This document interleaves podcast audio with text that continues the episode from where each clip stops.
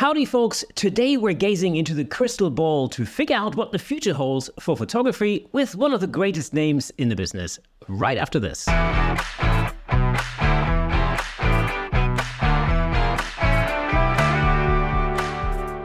Welcome to Camera Shake, where we bring you the insider scoop on all things photography and videography giving you a unique opportunity to stay ahead of the curve. We spent literally hundreds of hours interviewing some of the most renowned photographers of our time, giving you access to knowledge and expertise that's not available anywhere else. As always, I'm your host, Kirsten Nuts, and if you well, if you're like me and you enjoy free podcasts and YouTube content, then you can become a supporter of the show by buying us a coffee over on buymeacoffee.com forward slash camera shake to help us create more exciting episodes for you.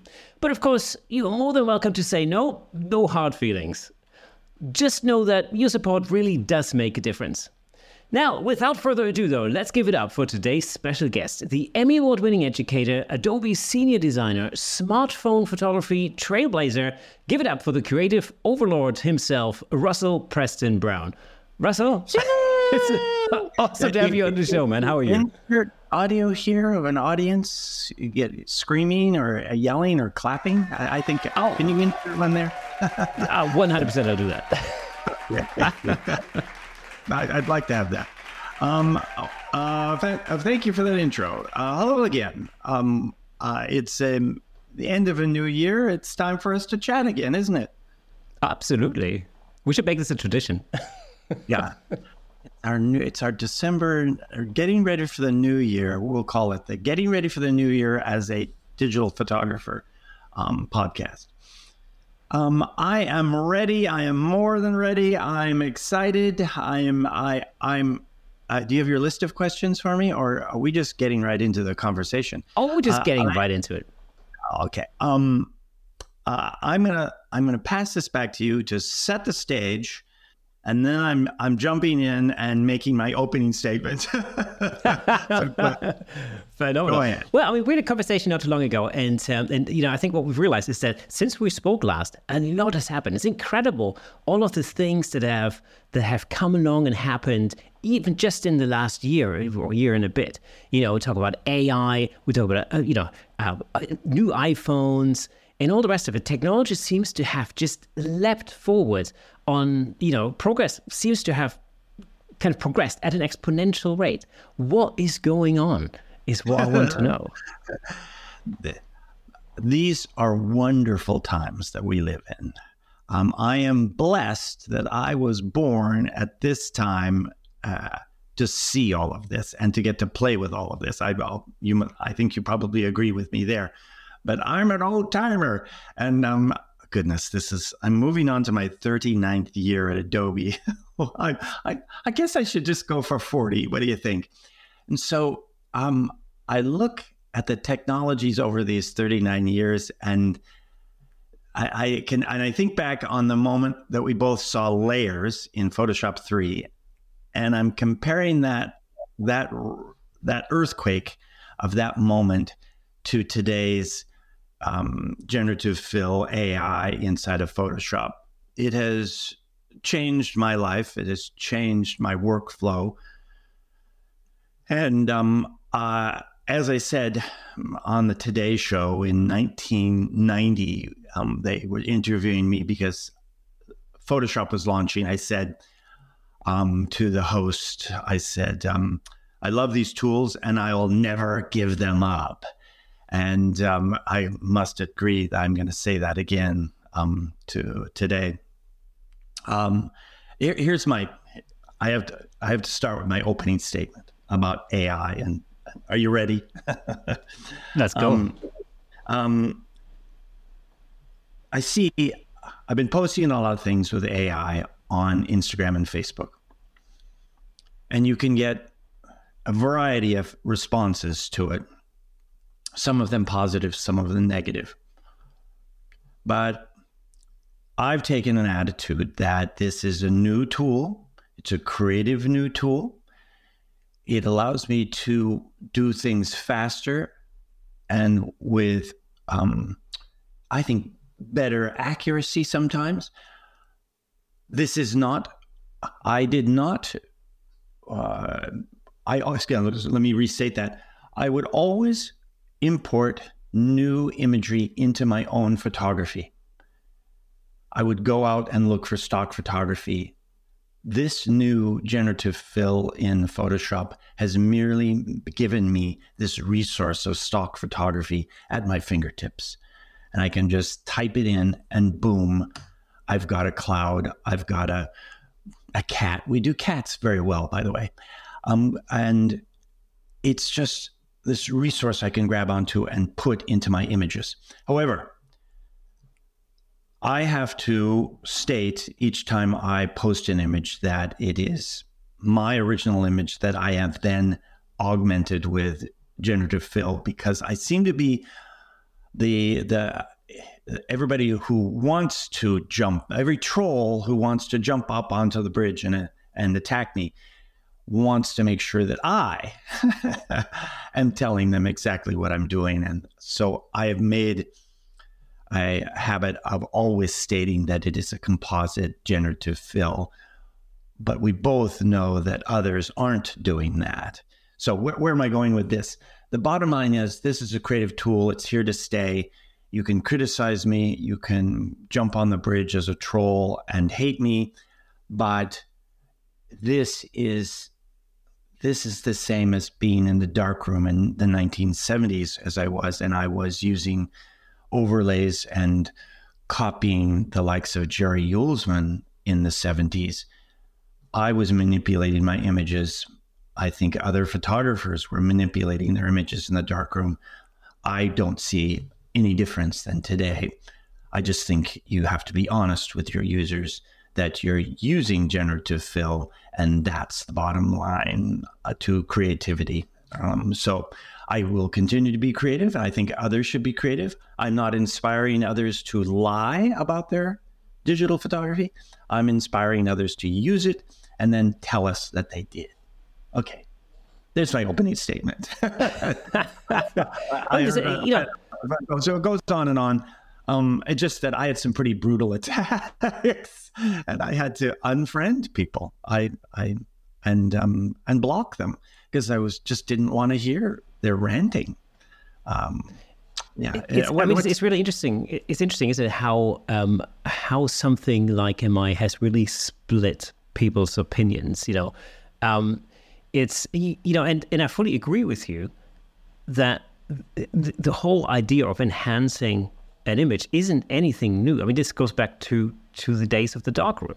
You know, yeah. um, and I, you know, when very often when people who are not necessarily involved in photography ask me about AI and you know, um, whether I use it in my photography. And I always say like, well, look, I mean, uh, you know, it, previously it used to take me four hours to do that in Photoshop, and now it takes me two minutes. That's very often that is the case. There we have it.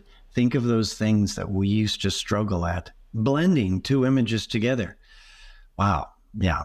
Or removing something do you know how many times, how many hours did we both spend trying to get in, detailing out something that was in the photograph that was intertwined uh, um, with the surrounding background? Gosh, oh, that reminds me of the early days of stone knives and bear skins in the 70s when I used rub down type to do, um, you know, advertisements. Um, crazy old time stuff. Yeah. So um, I think there's two sides of it. There's the side that um, automation, improving, making something tedious faster and more immediate versus where I go in and I replace a sky um, is both of those were, were true in the past, but um, is the fact that we're making it easier for everybody to replace a sky or to uh, place something into their image is that empowering them um, to do bad things. Um, here I go. Here we go. Here we go on my other statement. Adobe can come out with an amazing hammer, and we're going to give it to all these people. They're going to build a house with this hammer, or they're going to destroy a house with this hammer. It's an amazing tool to um, to create with. And so each is going to choose the direction they go with it. Um, I can also point out the early days. You know, I've been around a long time. I can take you back to the day when typography was done on an offset and typography was done by a typesetter and you had to send in instructions to get a block of text and along comes desktop publishing um, uh, 1985 and you could set your own text on a macintosh and um, uh, said it, and everybody uh, said, "Oh, the world's ending! The world's ending! People have control over typesetting. It's the world's ending." incidentally, my dad was actually a trained typesetter, so oh, that's oh yeah. So that's uh, that's what he did, and I, I still have his. Um, I mean, he's unfortunately no longer with us, but I still have his um, his whatever you call it, like his um, draft his yeah his book that he that he made when he was studying and stuff like that. You know, oh, um, with all different designs and fonts and types and all that kind of stuff. So did it's very set, interesting. Did he set the type physically with the each letter? Okay, the the offset. He didn't do. Um, then along came digital type, where you actually typed into a computer and it set the type for you using codes. Um, that was uh, the next phase, but he was more of the the typesetter. He set. Yeah, so he was in he was in the industry when that change happened. So if you imagine, you know, he was basically a, a traditional typesetter, let's say, in the yeah. early seventies, and yeah. then that change started to happen throughout the late seventies, eighties. Um, yes. And then of course, and then of course, desktop publishing became yes. very big throughout the eighties, and you know, and then Did, he. Uh, question about your father: Did he follow with it? Did he trans transition with it, or did he resist it? Um, so he actually he he stayed in the same industry uh, for a long time, but he kind of changed. Um, he then started working for a company called ZMED. They used to make big uh, um, printing machines and that sort of thing. Uh-huh. So he was basically then more into um, looking after uh, print studios at a time. So that's that's kind of what he did uh, when all yeah. that technology was. But you know, back in the day, I mean, you got to remember that you know the computing power necessary to do some of those things, it would have like taken up a whole room back then. You know, in the early days. We couldn't get into Macintosh yet, but um, that's when Apple and Adobe came together to make that publishing um, uh, happen. And wow, uh, and and I, watching this all take place in this transformation happening before me in the last 39 years. Uh, that's what's incredible. I I can't even imagine that I went to school in the dark ages, of the, as I call the stone knives and bearskins. we came to class with those. Um, boy, things have changed. So I think there is change. We've seen change. I think we have accept change, and this change is not going to destroy the world as some of my followers believe. This this change is going to empower creatives. And what are your thoughts on that? Well, I I think that a you know if you bring some social behavior science into the whole thing, you know, I sort of understand that um, humans generally are change adverse. So any new thing that comes along, the initial reaction will be, well, hang on a second, what kind of impact is that going to have on life as I know it right now? Because something's yeah. going to change. Um, but of course, what happens is as we get used to the new way things are being done, then you know eventually we'll sort of start to understand the you know the creative advantages that we have. So you know, good examples. We are talking about you know the situation like typesetting and the the way print was done in the early '70s and before that. And yeah. you know, it's interesting. Actually, I mentioned um, my my dad's um, like a book that he had in a way had all of his artwork and all the stuff that he did whilst he was at college learning all this stuff. And it's interesting, you know, because he did a whole lot of different art projects. So there were, you know, uh, I don't know, anything from like a newspaper article to flyer designs and stuff. You know, you realize that even in the 60s and early 70s or whatever, you know, people still made flyers, they still printed t shirts, they still did all of that kind of stuff. They just did it in a different way. So it's not like we're doing anything different. It's just that we can do things better, more detailed. Yeah. You know, we can we can we can really let our creativity and our fantasy run riot, and yeah. we can actually realize all these things. You know, you can take that into just, in my view, you know, you can look at just about any um, visual industry, whether that's you know whether that's movies, for example, you know whether it's television, whether it's the thing that we're doing right now podcasting. I mean, all of these, all these media-driven, you know, elements wouldn't be possible was it not for, or were it not for the uh, progress in technology. Yeah. And just as a designer or a photographer or a filmmaker, you know, um, you, eventually you're going to have. I mean, you can either this is my view. You can either embrace those those uh, those new developments, you know, and allow yourself to be even more creative, or Uh-huh. you can reject them. And actually, th- there is something positive to that as well.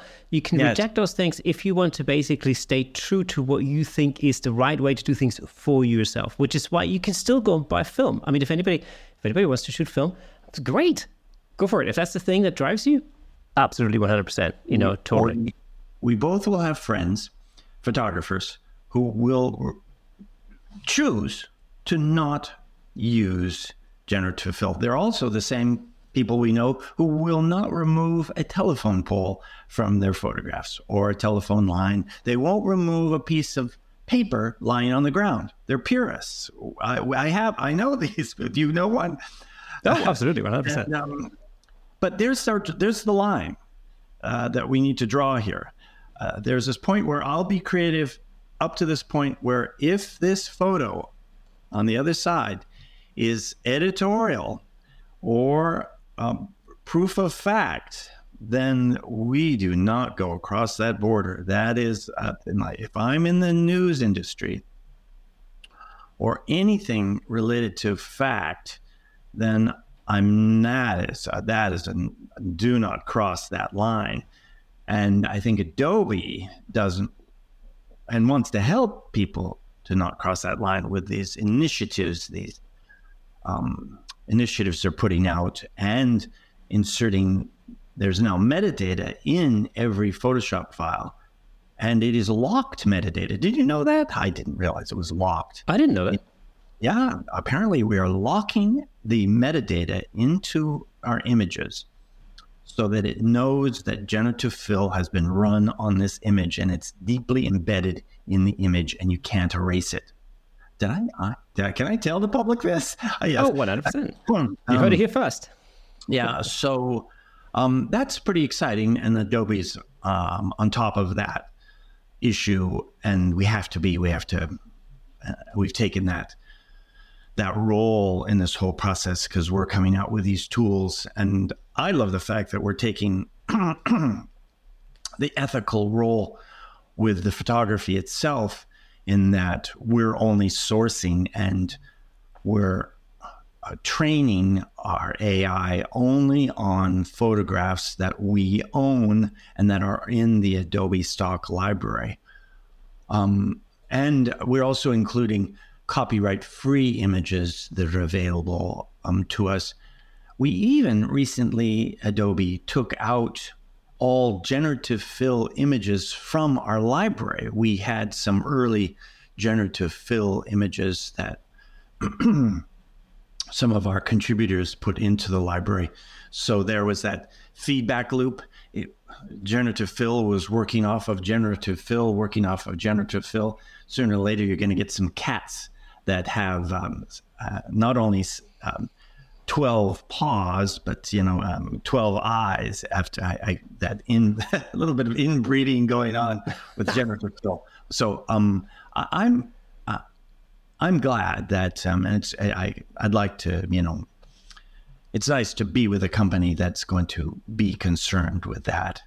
And are we pointing fingers at others? Yeah, you can make some amazing things with these other applications out there. Um, but um, where was it sourced from? Yeah, this, I think this is this is of course where you know the, the criticism um, initially you know came from or still comes from is this this this thought of well okay so what if you are a news outlet you know what, what yeah. if like how can we prove that the image that we're looking at um, yeah. is is actually authentic and you know we all know that there are you know platforms and and uh, occasions where things are being passed off as true when when they're not true and what do they call it nowadays is it an alternate truth or something like that? And you go like, well, but that doesn't make any sense to me. No. is this thing real or is it not? we are in the age of we're in the age of lies and um, um, misinformation. Misinformation, And- yeah. Yeah, and it's uh, really terrible. And um, as our political um, uh, uh, the atmosphere changes next year for the U.S., it's I'm, we're going to see some crazy things. I'm sure the AI is going to manipulate and um, alter the way in which people vote, which is pretty scary. Um, was I involved with that in the development of Photoshop? Who knows? Who knows what somebody evil will do? I think I'm a pretty good judge of judging whether something has been altered with AI. But um, the other day, and I don't know if you've been caught, I saw a most amazing photograph, a portrait uh, that had been done. You, you can appreciate this. And um, I looked at that portrait and said, "Oh my gosh, what an amazing model! What amazing light!" I'm zooming in um, to see the reflections in the eyes, and I'm going, "Wait a minute, wait a minute, wait a minute! This computer did an amazing job on this portrait, but they missed on the reflections in the eyes." Um, I'm sure now that I'm saying this, the computers are going to listening to me. They're going to change the way they do things. Have you seen a photograph that astounded you uh, and you had to take a double take? Has that moment happened to you? Yeah. O- Only very recently, uh, uh, very very recently. Um, in fact, only a few days ago, I um, I went to a uh, a print competition uh, with Oh, my no. at my local camera club, Oh, and no. um, and I came across a portrait of of a friend of mine. I won't mention the name, but if you're listening, I'm, I'm very sorry to use it as a as an example. But you know, so it goes. Anyway, an amazing portrait, really an amazing portrait, um, and um, and it only a so I give you some context. A, a, a couple of weeks earlier, I taught um, a studio lighting workshop um, where I did a particular lesson on gels, um, especially using multiple multiple colors and so on and so forth.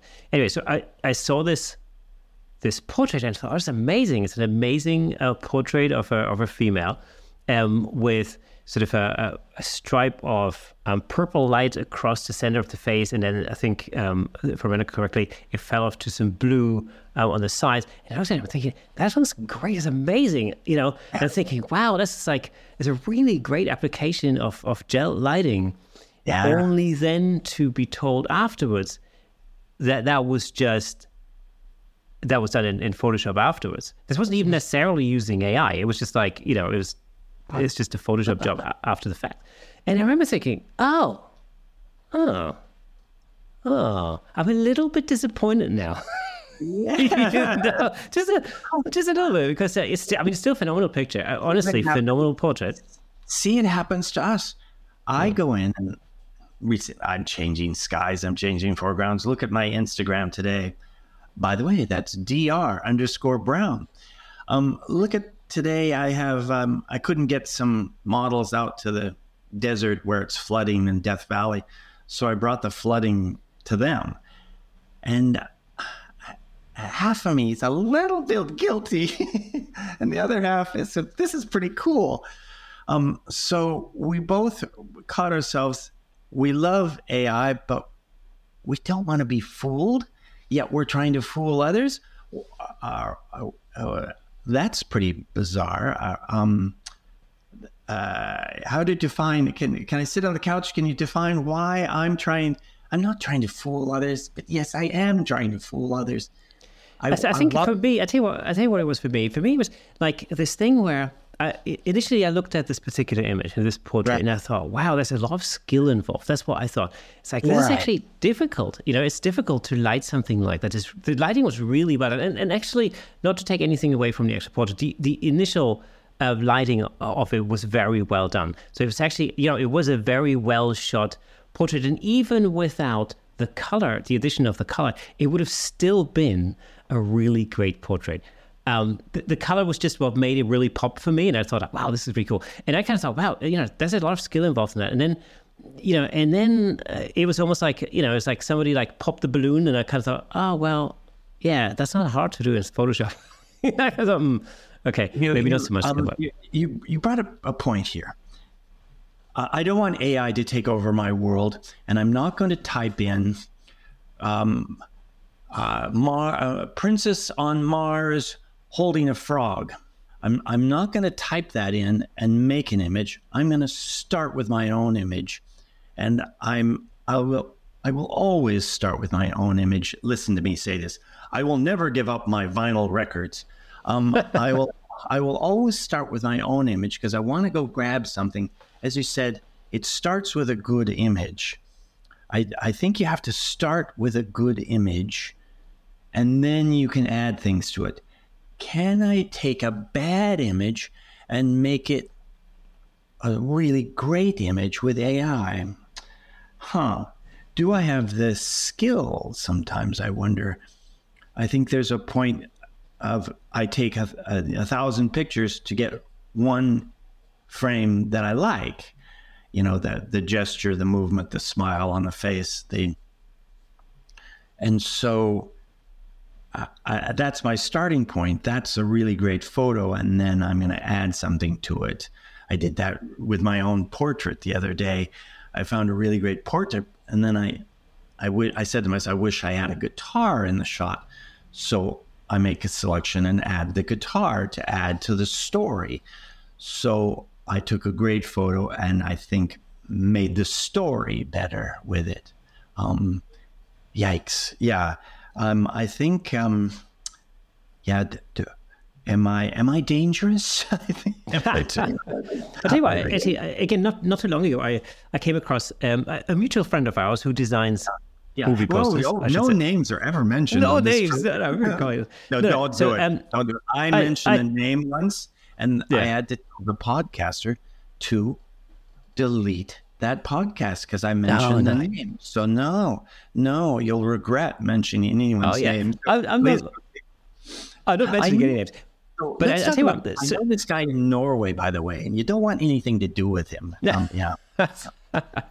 so, um, so I came across um, I came across some uh, movie posters actually on Netflix. I, I, there was a particular show I watched on Netflix, and the one thing um, that really struck me was the the cover art, like the you know uh, the the cover art for this particular TV show, and uh, it was it's black and white. It was absolutely stunning, absolutely stunning. The detail in it was incredible. There's a lot of hair detail in it, and manicured.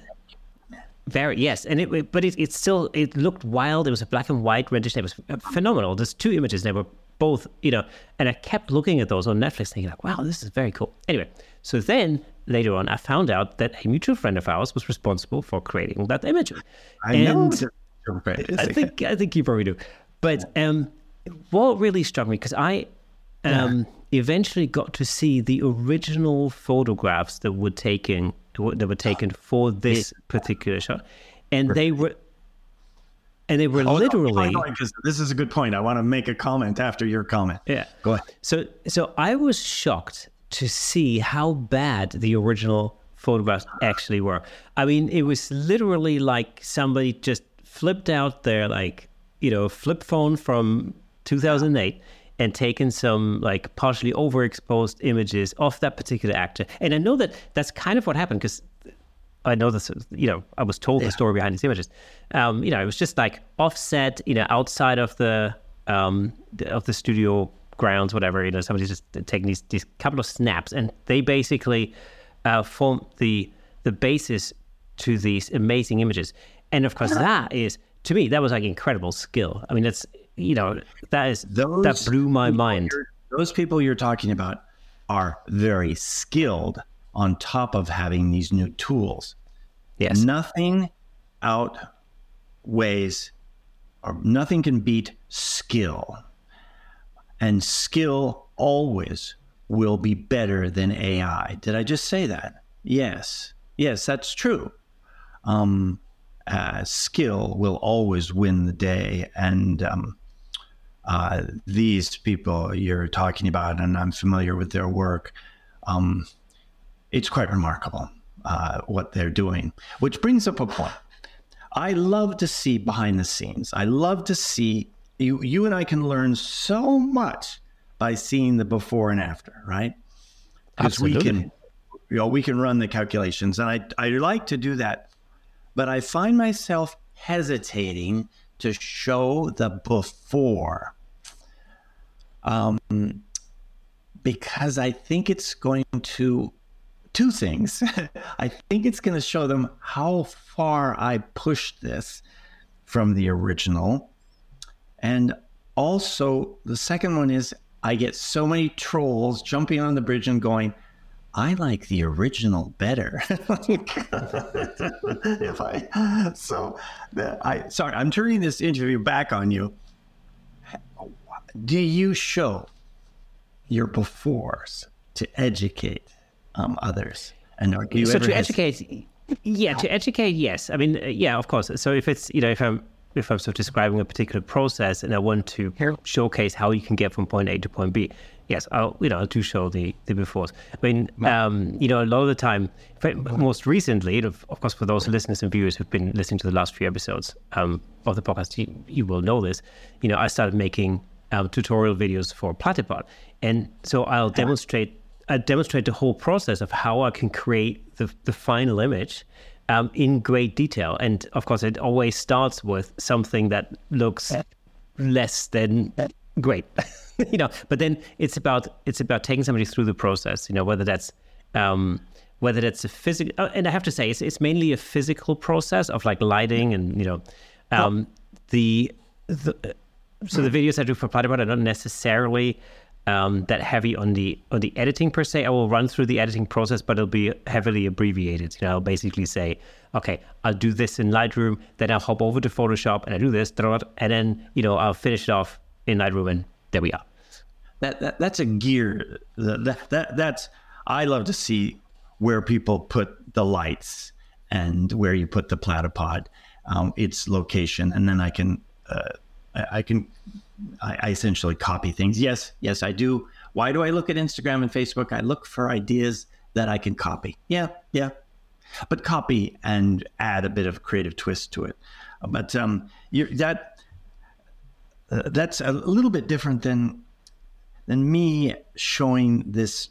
You know, uh, I'm not showing them where I put my lights. I'm showing them this raw image, like these two did with um, the um, Netflix um, ad, the black and white yeah. you spoke of earlier, it is so raw um, and shocking um, that I think it distracts people. That's the thing I was going to say. It distracts them from looking at my image just as a piece of artwork.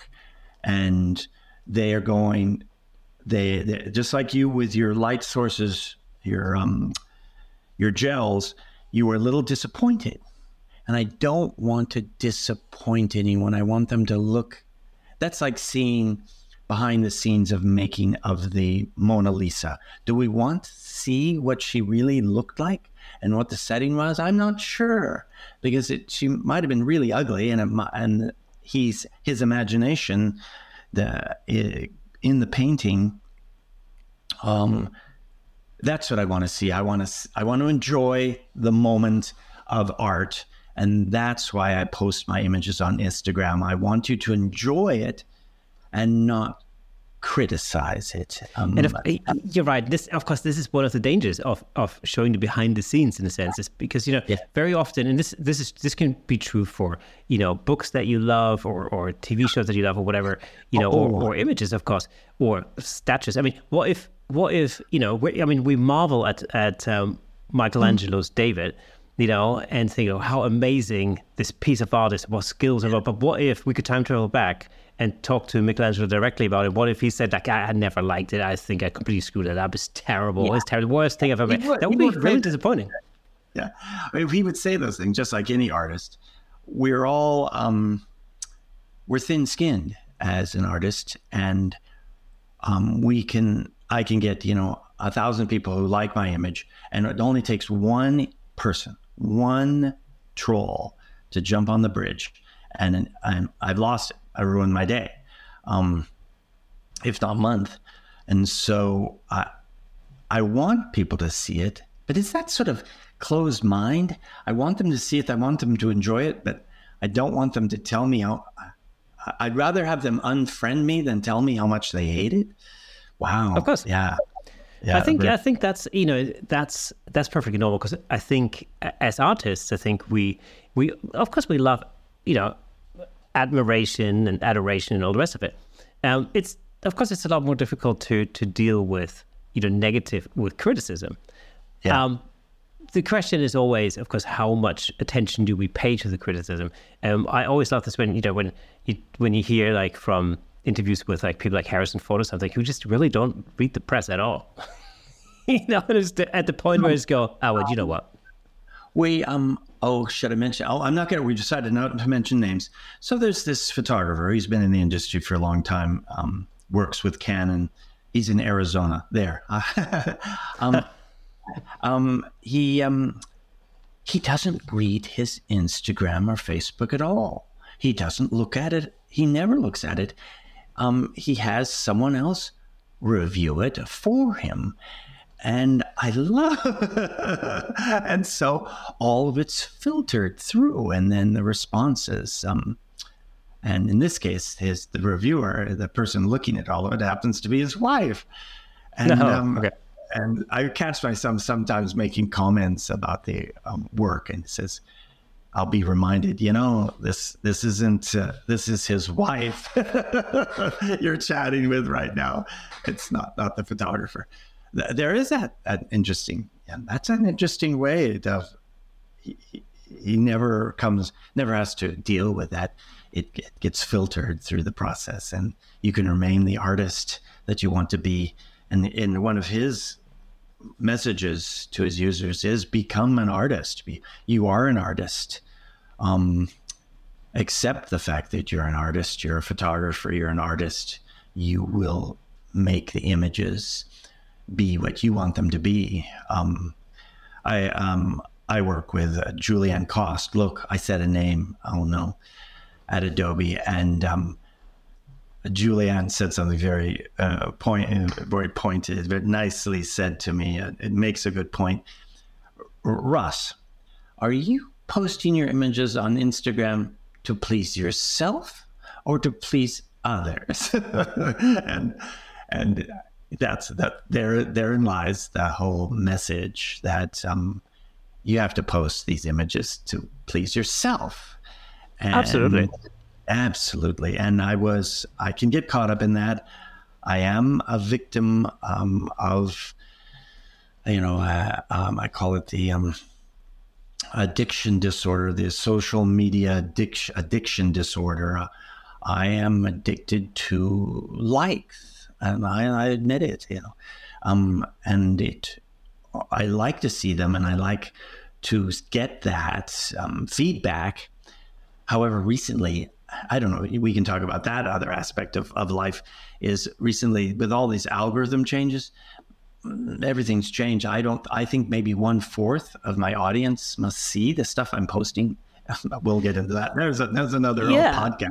Yeah, no, absolutely, and you know you're absolutely right. Of course, it's it's it's really mesmerizing to see you know your subscriber rate you know increase and, and likes and, and so on and so forth. Yeah. And actually, just just as I mentioned that, uh, I should just mention that you know, very recently, a couple of days ago, uh, the Camera Shake podcast actually hit the 1,000 uh, subscriber barrier on uh, on YouTube, and there it goes. It's a, a, massive thank you out there to Richard Baker, who was the 1,000th. I can't even pronounce this. One thousand. That's no, a difficult one. the one thousandth uh, subscriber to uh, to the Shake podcast on YouTube. Um, massive, massive, massive thank you. And uh, you know, just be reminded if you are listening to the audio version of this podcast, you know, make sure you hop over to YouTube and just hit that hit that subscribe oh, button. It's free, doesn't cost you anything. It's uh, but it it makes my day. Thank you so much for subscribing. We're saying profound things right, Brev. Uh, you know about your your podcast and and people liking what you're doing. Um, uh, here's my profound statement for the day: is each day I have I, I just have to stop and tell a, a, photographer that you see in Instagram or Facebook, tell them how great their work is. You know, um, uh, give them, give somebody a compliment. Um, boy, it can make their day. And um, I don't know how. I, maybe for my 39 years at Adobe, if I compliment a photographer, it, it blows them out of the water. They're going like, "Wow, Russell Brown just gave me a compliment." And I still I feel that. that. I still feel that when you when you comment on, on one of my posts. I absolutely oh do. Yeah, I absolutely do feel that. One hundred percent. More aware of that power, and everybody needs to be aware of that power. We all have that power to compliment somebody, and just take the time to uh, tell them that um, the photo looks great. Um, and even of course, yeah. you know, and it's, it's yeah. like you know there's this thing so you know this is actually a really good example so you know i of course you know we all like when when somebody um you know likes an image or even when they com- when they take out the time to actually write a comment that's even more of more of an honor you know and of course occasionally like for instance when you know i get comments like from yourself for example or likes or something i was thinking like oh yeah oh yeah it's probably not that bad then trust me trust okay here i'm going to tell you right now if i take the time to write a comment, then you have grabbed my imagination, you've grabbed my attention, you've done something that I wish I could have done. Um, yeah, that there, there it is in a nutshell. Um, and um, I'm envious. Oh gosh, and I'll. Re- There's nothing worse than being envious of the skill of another photographer and then my mind starts twisting how can i go do that i need to do that yeah no, no. That's it. Did I see one of your portraits and then I set up my lights to see if I could do a self portrait in, in that style? Uh, yet you have a really nice style that I haven't quite figured out yet. How's he doing that? I the little I, I, didn't have any um, no photographic. You know, I was darkroom training back in my yeah. days, but um, my idea of photographic training is going to my friend in Arizona, um, uh, and um, um, bringing in a model because he can't resist a good model walking into the studio. Bringing a model. Hey, could you show me where you might put the lights for this? Yeah. situation. It's very nice to me and allows me to um, to do that, and um, that's where I've learned. I, I, I look at um, um, okay, I look at Joel Grimes' work, and I analyze how he's doing it. And Joel's the type that will take the photograph, and he has no hesitation telling you that he's manipulated the photograph. Yeah. And then, um, um, then I also uh, I analyzed the the lights in the eyes for Joel's shots and both for Greg Gorman's shots. He filmed with Greg Gorman, Mr. Movie Star, um, and so um, yeah, that's my that's my education in lighting. yeah, but you know, but that's a that's actually you know I think that's a really important point.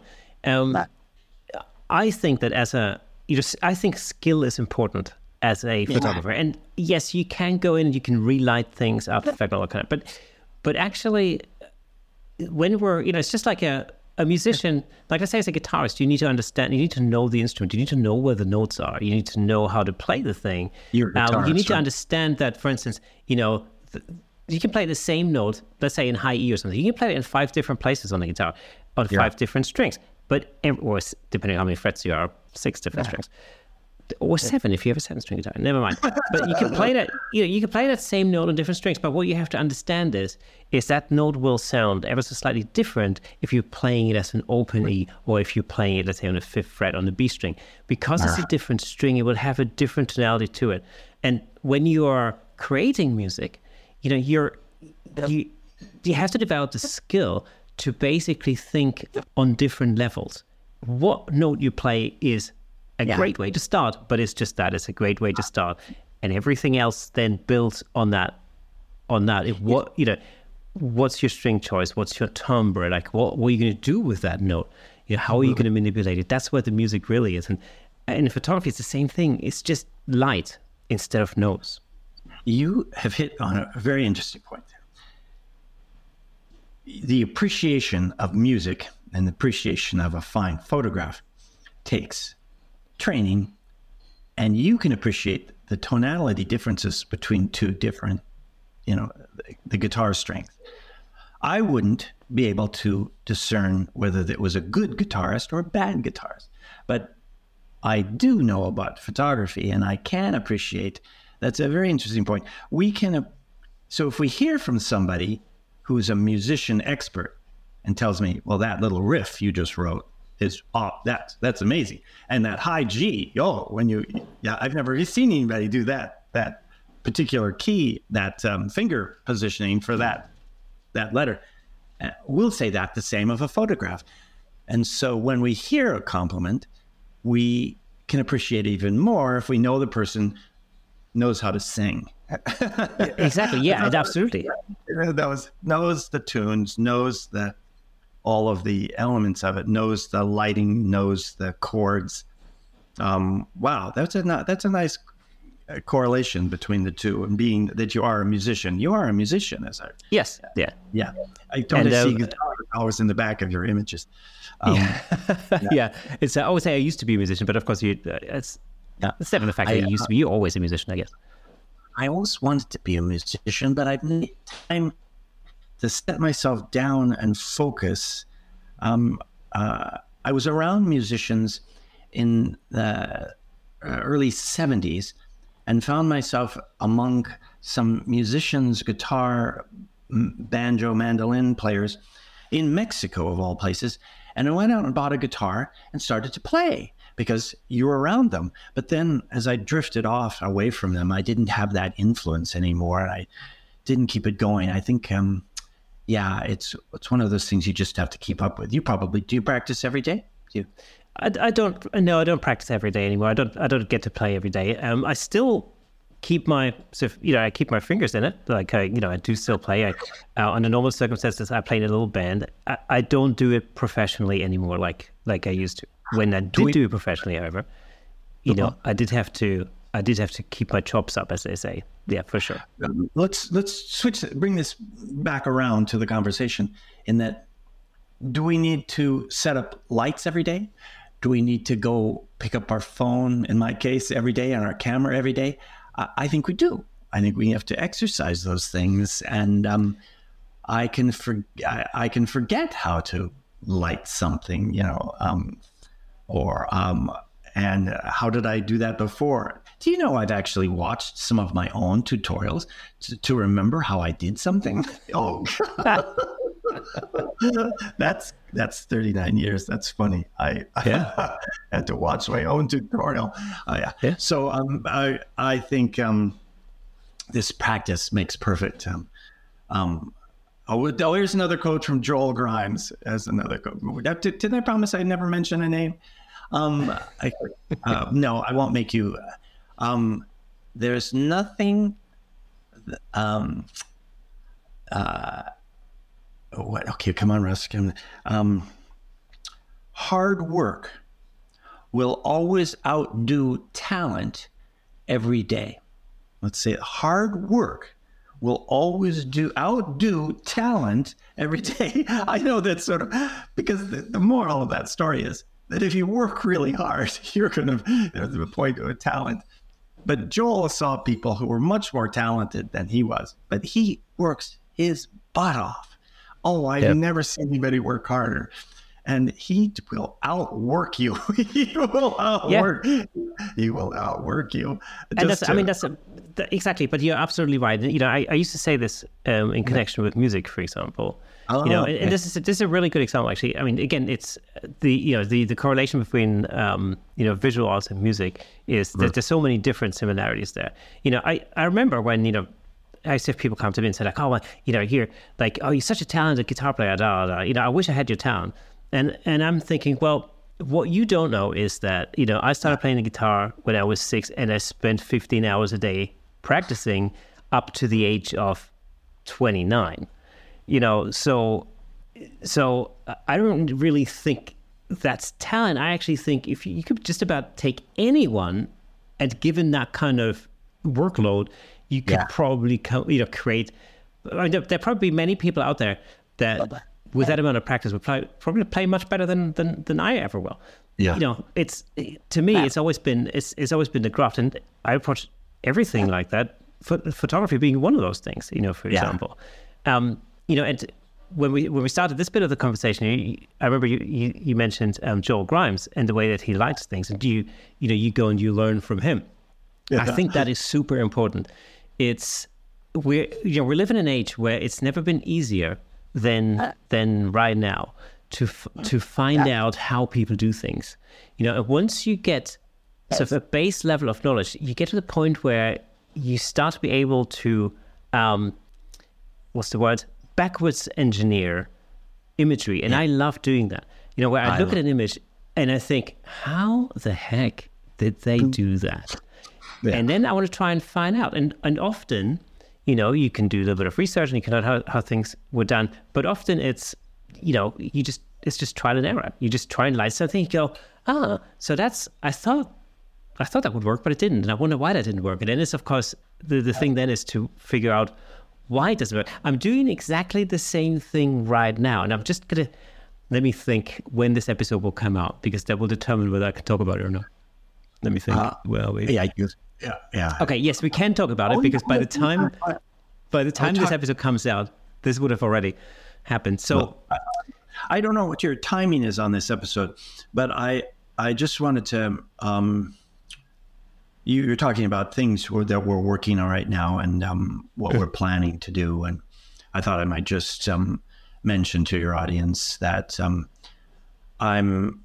Uh, I am staying around at Adobe for another year. I haven't retired yet, and I'm going to focus on um, uh, giving back to Adobe.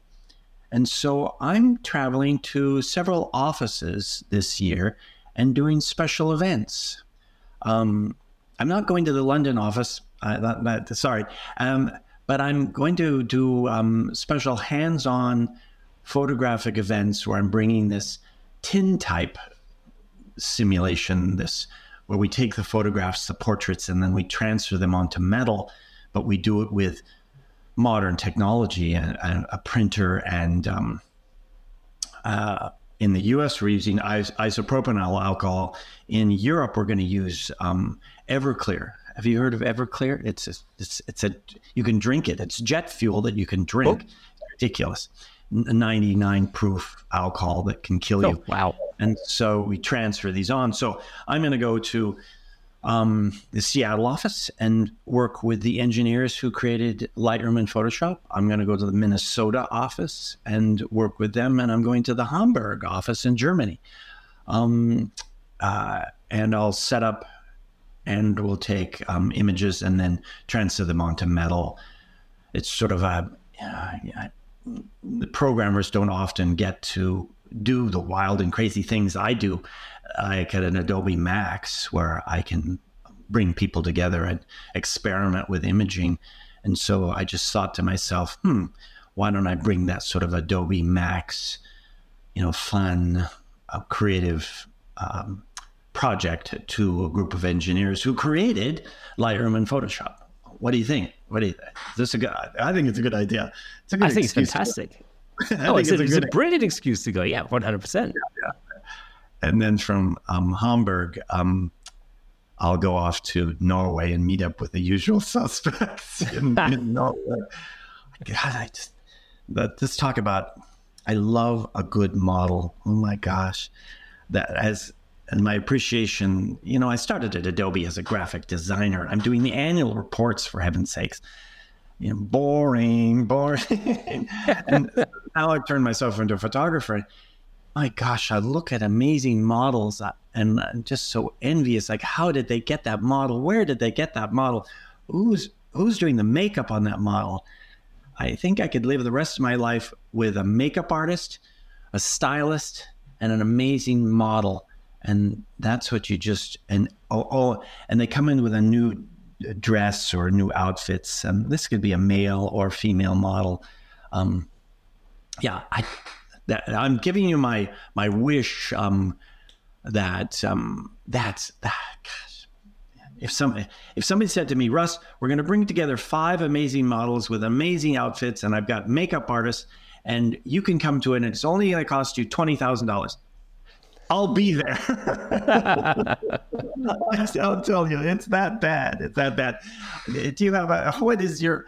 What's your passion? Um, a model, an amazing model it just blows me away. Um, oh, absolutely. Uh, See what, what, So I love, and this is something I've learned about myself actually only fairly recently. I think. Um, I love working. I, I love photographing humans in yeah yes um you know in the studio of course and you know I like I like to create um imagery that's maybe a little bit different from the kind of thing that that we used to necessarily. You I have, I think I have a fairly decent sense of humor, although you know I live in the UK. What can I say? Anyway, so um, you know, so, and uh, I like to bring that out. Of why did you move to the UK? And you, oh, sorry, I, I distracted. Oh. No, no, no, it's fine. I moved to the UK uh, to study music actually originally. So that's oh. that's how I that's how I ended up in London. Yeah, um, and uh, and then then I got stuck twenty five years ago. 20 no no hold on 27 years ago yeah that sounds bad does this have, does this relate to our relationship well, yeah yeah of course you... yeah oh, oh. yeah absolutely i mean there were, there were two things so i, I went to music college in uh, in the uk and um, whilst there was so the original plan was actually to move um, to the states after oh. um, after graduate but the reality was that I started working in, in the industry whilst I was at college. So I got I started to get booked for sessions whilst I was still at college. Um, and so, you know, and then of course, just like any creative industry, you know, you you go to one studio and do a session, you get to know the producer, and then they'll call you back and they go like, "Oh, I've got this other session. You know, do you want to come record that?" And and so you know, you just you just start networking and you get to know more and more people. And um, unlike the US, where you have a number of different musical centers, you know, you've got LA and New York City, and you've got Nashville and so on. Um, in the UK, really everything is very much concentrated in London. So the, it feels like the entire music industry happens to be in London. It's not entirely true because uh-huh. we've got Manchester as well, but, but really, you know, all the, the stuff that's happening is actually one way or another is coming out of London. And so the um, the kind of you know the the network is pretty small in London. It's it's incredible. I've been in many situations where, you know, uh, I'd I'd record back in the day. I'd record a record and then, um, you know, I'd, I'd go to the launch party and then I, I, meet people that were also involved in the same record, and you go like, oh, I didn't. Oh, okay, cool. I didn't know that guy was involved in this, and and it's it's just you know what I mean. I mean, it's just, just like um, it's it's a fairly small place, you know, in the grand scheme of things. And so Sorry, yeah, I, and I I distracted you offline, by the way. I, I that's that's all right. That's no. all right. No, but you know, so and and in in a weird way, I actually I sort of find the world of photography is not too dissimilar, um, in the sense that it's it's a really nice community. Yeah. But it's not necessarily, of course, with the technology that we have today, it's not limited just to one place. Like, you know, we're sitting in different places on almost on opposite sides of the planet, yet we're having this conversation, you know, and um, and so that's you know, and to me, the the vehicle for that was really this podcast, you know, that that really allowed me to actually then connect with people all over the world and you know and and make a thing. But um, but yeah, so coming back to photography there for a minute. Um, yeah, sorry, just really back in pushed you off the yeah. edge there. Sorry so, yeah, when, about when people talk, start talking to me about music, it's I can go off on a tangent. But, but anyway, so you know uh, the, the, thing about so one of the things I've learned uh, fairly recently, like I said, you know, I, I love photographing people. I I, I love um, working Hi. with lights, and I, I, love experimenting, and I love you know um, moving things around. And I think again, photography is not too dissimilar from music, you know, my, my wife always said, like, when we first got to know each other, like, I used to have tons of guitars and amplifiers. Now I have tons of lights and cameras. It, I always come with a lot of equipment. It doesn't matter what it is. Just cleaning. I was just cleaning out my room. Um, my kids moved out of the house. And so we just right. took over their rooms and turned them into one is a photo studio and the other one's an art studio.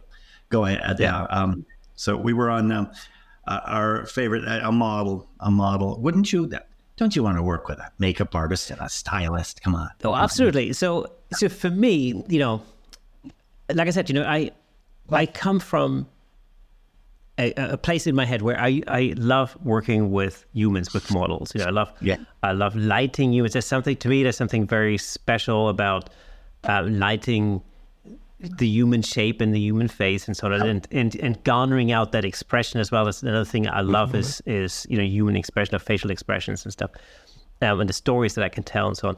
Um, but what I have recently learned about myself is, is that I, I really love working on location. That's that's just something more. Um, I don't know. There's just something wild about that. You know that you you you match the model with the location and the background, Yes. and you create something that actually that tells even more of a story. And of course, you know, again, as listeners and, and viewers of this podcast will know, I've recently spent some time in Norway. That Um, full circle. Well, You've just brought us full circle. I will never, you and I will never give up going on location. We're not going to type it into a computer and go on location. It's not, Yeah. no, that's not going to happen, except for maybe um, Space Girl on Mars. Uh, no, I'm gonna, I'm gonna, even then, I'm going to take that model and go to the desert and create a Mars like location. It's Yeah. just th- that is, I, I cannot imagine myself giving up going on location and traveling. And um, yeah, that that's and something. you know, there's Yeah, something that happens. You know, there's something that happens. And again, I'm uh, yet again, I'm drawing a, a relation, a, a comparison to music. You know, when as a musician, when you, when you when you get into a rehearsal studio with other musicians or or a studio in general, and you start coming up with ideas. You know, you start working on a song, for example. It's the the the sum of all of the brilliant brains that come together to create something, the sum of that is always much bigger than anything that you yourself could have possibly come up with in the first place. And this is the thing, and it always takes like different turns. And, and again, the same thing is true in photography. Like, you know, example being, um, you know, working with uh, with Roel Vermeer in uh, in Norway. Absolutely loved it because actually, as a model, he was able to to bring something to the party that just um, that elevated anything Yeah. and everything that I could could have come up with from the outset. And that's really what I love with working with other people. And you know that includes There- makeup artists. only, so on. there was only one rule. Absolutely.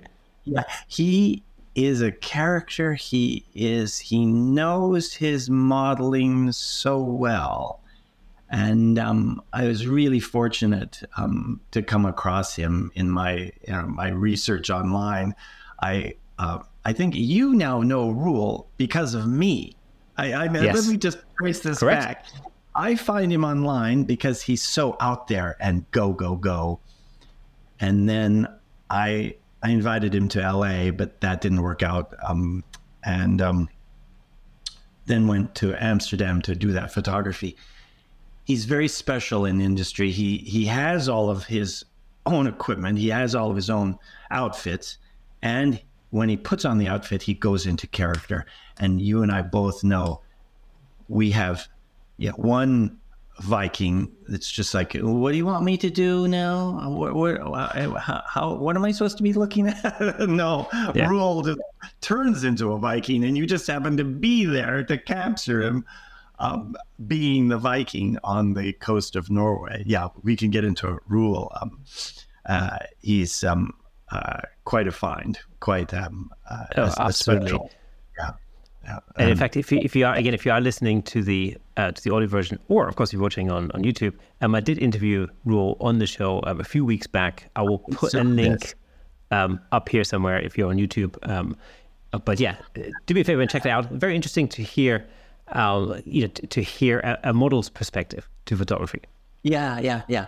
Um, he has a goal in, in his mind. It's so clear. He wants to become famous. I think he wants to become a famous movie star, doesn't he? he truly yeah. does. Yeah, oh yeah. Uh, he he would love television to come along. He's got a friend, um, the um, the uh, Dutch Giant. Are you familiar with the Dutch Giant? Oh yes, I've heard of him. Yeah.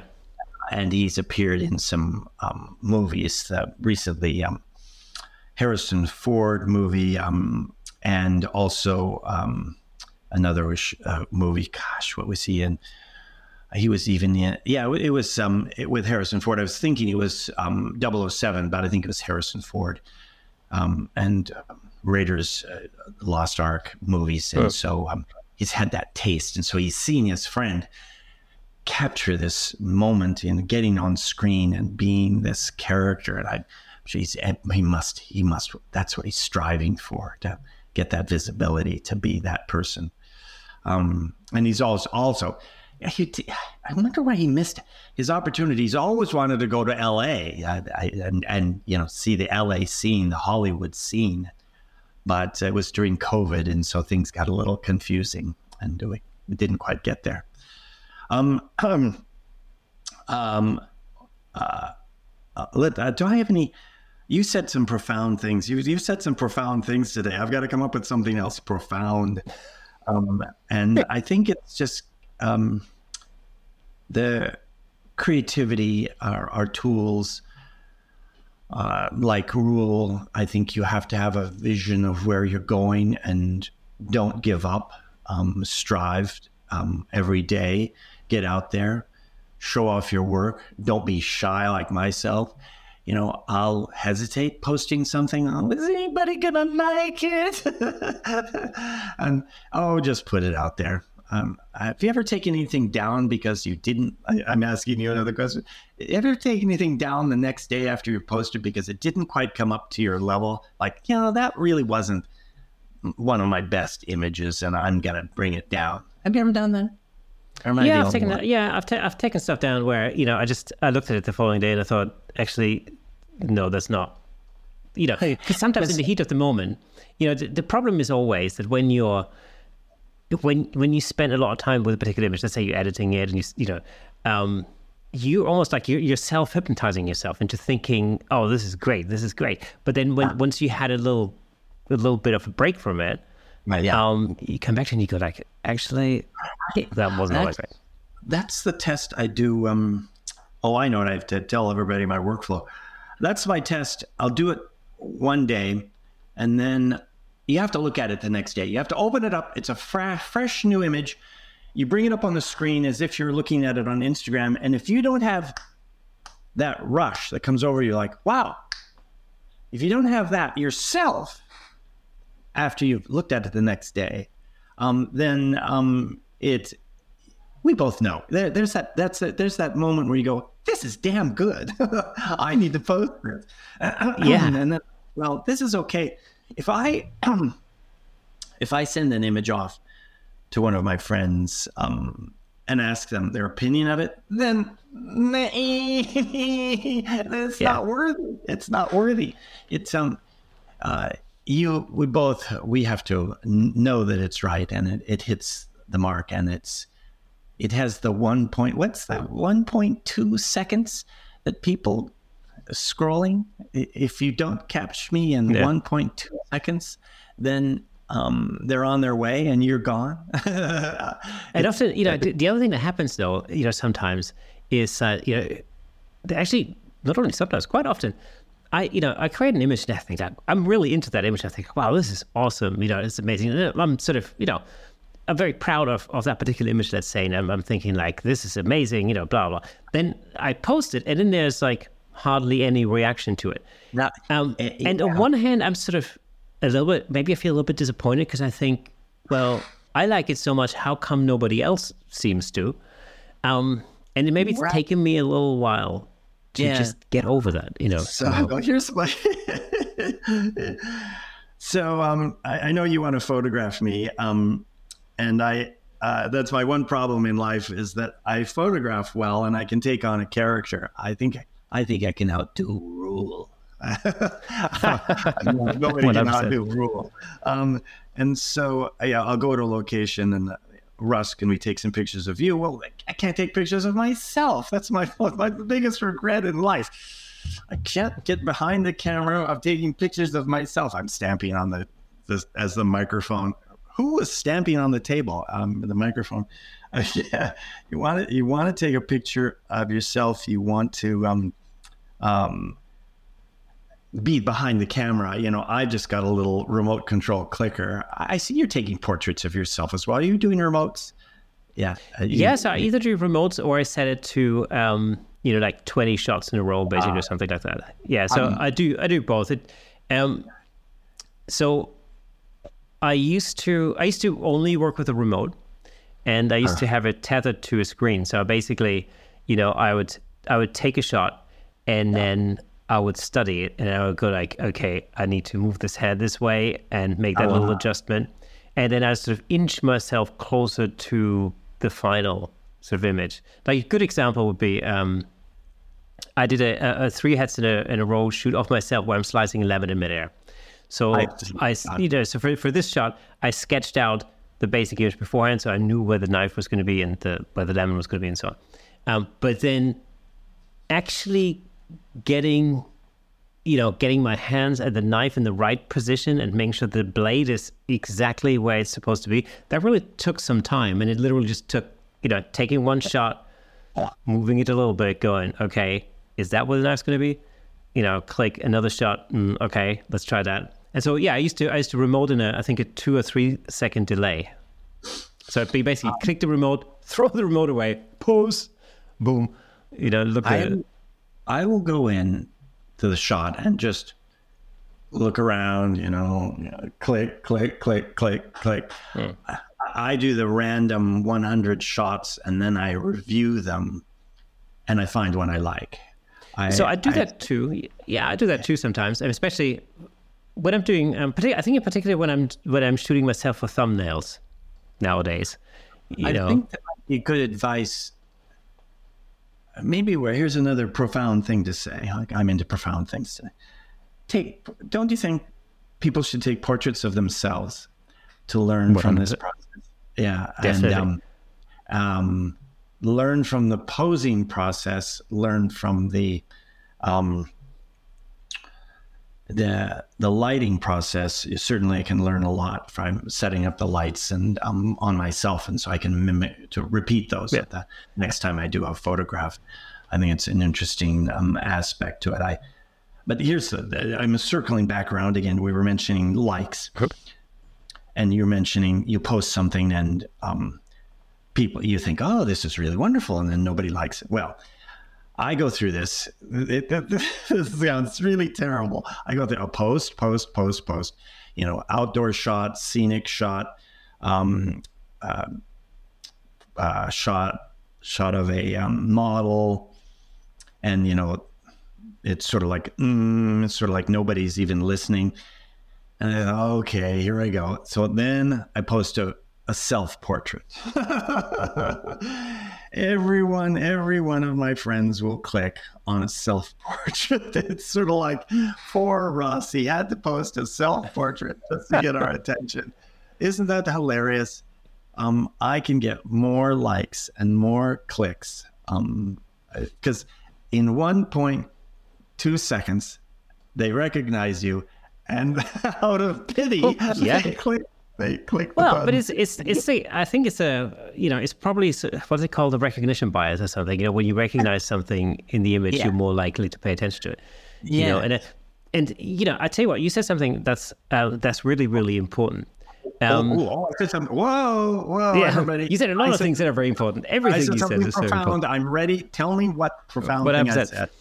So, um, one of the things I find a lot is when you know uh, when I teach um, lighting workshops, for example, I find that people uh, tend to have very little. Well, those people who come to my lighting workshops very often don't have a lot of lighting experience. Okay, and um, but they may actually own some strobes or at least some speed lights and maybe some you know some modifiers like a softbox or or even if it's just a little clip clip on softbox or whatever it may be um, and I always find it I find it quite fascinating because um, I can tell you I mean ever since I bought my first flash and my first pop-up softbox I started taking pictures of myself. Not because I've got a massive ego or anything like that but it was because I wanted to learn how to light things and how this actually worked.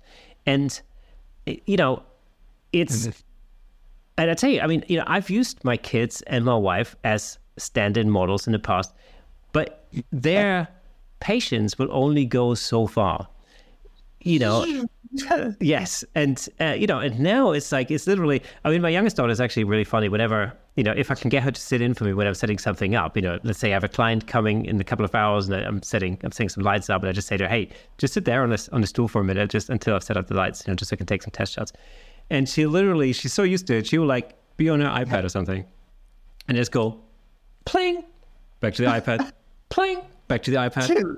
yeah. And uh, and so you know when you're experimenting, when you're just playing with lights, when you're learning, it's it's never been easier to take a portrait of yourself than it is today. You, we can use apps now. Like every main every major camera manufacturer has their own their own app. You can actually via live view look at yourself, make sure you're in shot, you know, and then click a button and you know and take a photo and then it'll get transported straight onto your transported transferred straight onto your phone. So you can actually review it straight away.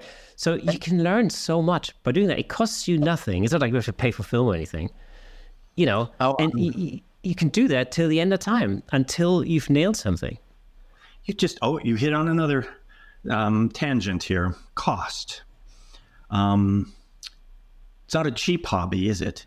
And um, I I love working with models. And I have this my next statement about models and musicians. I love working with musicians. I love working with models, and I think they worked very hard at getting where they are at this point. I don't pay them for the moment. I pay them for their past skills. Oh, I'm missing the right. I'm for their talents over the years. I'm paying for all of the time they spent to get where they are today sitting in my studio. You know, the, the musicians. Yeah, I often find that um, is my point. I'm trying to make a point here is that I find some photographers are cheap and don't pay their musicians enough and don't pay their models enough. And so I'm here today to say pay your models and your musicians well. They've worked hard to get where they are today. And you're going to go around, you're going to, hey, pay them well. They're going to be happy. I love you. yeah. yeah. And they you want them to be on the spot, ready to go. You want them to be happy. We both know a happy model or a happy musician is a much better one. And um, uh, and I'm going to turn around and use their photographs and make myself, you know, uh, you know, look at Russ; he's a good photographer. Um, but uh, sometimes it is the musician or the model um, that can make or break you. Did you know that this podcast was brought to you by the Musicians and Models Association of the World? we, we, definitely went down this musician path. Um, yeah, I just wanted to make that point about um, paying people well, and and and I have heard uh, not all he's going to get there's more oh i'll give you some i'll give you some images that you can use in exchange for this modeling opportunity.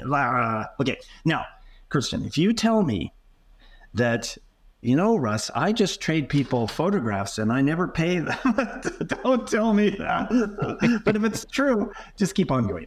Um, I, I just i am fortunate enough. Hey i am a i'm a full-time employee at adobe systems and I have resources uh, available to me that others don't have. My wife has to remind me of this. You know, Russ, you can fly off to these places. You can go do these things. You can pay these models.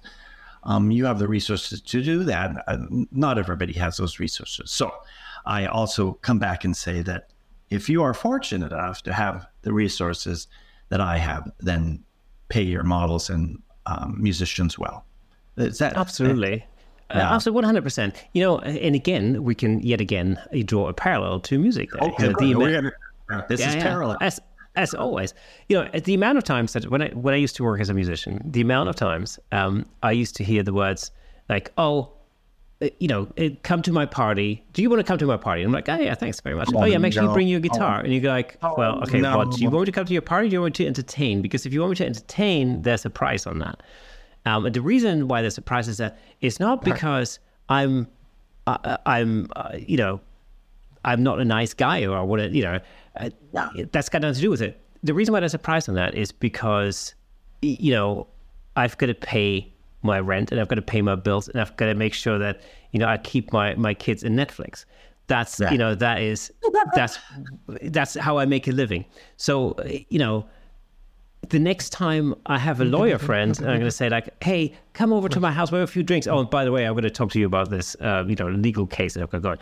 Do you know what I mean? I mean, it's, it's not that's that's not a thing. So, um, you can you cannot pay somebody with exposure in the same way that you can't say to Yeah. somebody, you know, I I'll you know I'll I'll give you some free photos. Well, that's going to make it's going to make no difference to to most No, people. The, uh, the artists I work with in um, Las Vegas, the performers, they know they they're living. I know they're living from paycheck to paycheck as a performer in Vegas, and that and they they went to the gym every day for the last month. Did I go to the gym? no. Yeah. Um. So um. Yeah, I like to pay them for their value. Um, which is- Absolutely, you know, and there's, there's always some kind of agreement that that you know you can come to. I, I think it's important because the the reality is, if you're, you know, if if you don't pay a model, that model is not going to stay a model for very long because they'll, you know, it's the same with a musician. Like ultimately, I can't go out and play gigs for free because what that would mean is I would have to get another job, and then I would I wouldn't be able to practice as much, and I wouldn't have as much time to play gigs, and so it's, it's counterproductive you know and uh, and the same thing is true in, in any creative industry actually you know across the board Um, um, uh, Kirsten, how long were uh, I'm? Uh, you can cut this out. Beep, cut, beep, beep, cut here. um, how long were you going to shoot uh, run today? Um, it, it's completely up to you oh, it's up to me it's completely up to you i'm good because I I have to run on and do. Um, this is one of the final days of uh, at Adobe before they go on this big holiday break that's coming up, and so I have to go back and check in on some meetings. sure and um, you can cut this out. Um, so um, maybe I can come up with um, uh, some closing profound thing, or you have some closing question for me. Have we hit all the topics? Have I hit all oh my i tell you what i tell you what we can do is we can we can finish it off with just a little uh sort of prognosis of of where this whole ai thing will uh, go uh, in the Oh, future I do. Ha- I do have some thoughts on where I would like it to go. okay let me okay. let me ask you that question then i'll ask you the question we'll cut back in here where it's Okay. what's the timestamp 124 okay cool So, Russell, we started our conversation talking about AI and all of the things that have happened over the last year. Now, I've been wondering for some time where this is going in the future. Like, where's this whole AI thing going to take us? Um, first of all, I think just like layers in Photoshop, um, then there came more after that. We have AI, and I think there's going to be more after that. I think there's going to be something that you and I will be amazed and go, where did that come from? It's something we don't even know about yet. So we that's what excites me about this industry because there's always something more that we haven't thought of yet. And one of these amazing engineers is going to come up with some magic and show it off, and we're going to be blown away. It's going to change our lives again. There will be another time when our lives will be changed again as much as they were with layers as they are now with AI. So that's the, the one thing I know. I'm pretty sure we're going to see something even more incredible, even though we think this is incredible. But here's uh, my future thoughts uh, where I would like this to go. And I must make my statement now. I am Russell Brown from Adobe, and I work for Adobe at this time. And nothing I'm about to tell you now has been discussed with me, or I've never heard this in a um, meeting. And um, I have no idea whether anyone is even thinking about these ideas at Adobe. These are my own ideas. Okay. Did I make my legal statement? there. Um, so this is what I want to happen. I want to be able to train AI with my own library of work. And I want that is my vision that would be really cool. I've got, you know, thousands of photographs in uh, in Lightroom, for example. I've got library catalogs and libraries of photographs in Lightroom, and I want to direct that off and say, "This is now your source, Mr. AI, and you can use all of my photos." And um, I know for a fact that if I type in um, a space cat on Mars. Well, I'm not going to have any space cats. Okay, I, am not going to have any. Oh, oops, oops. oh, my wife's in the office here, and so um, but he is going to have all my photographs from Death Valley, from Yosemite, um, are all going to be um, available to me from that um, set of um, images. So that is my future vision: is to see um, an AI trained and so that the photographs that come back are all mine and and originate from my images only. What do you think? What do you think? I think that would that would make a lot of Club people really happy. yeah, I I think it would. It would. I, there were times um, when I would want to turn that on and be myself, and there are times I want I would like to bring others in, and here's the second half of the equation I want to sell myself. I want to go into retirement and say, here's here's this unit, here's this learning module called Russell Preston Brown. You can buy that so they can pay for my medical bills in later in life.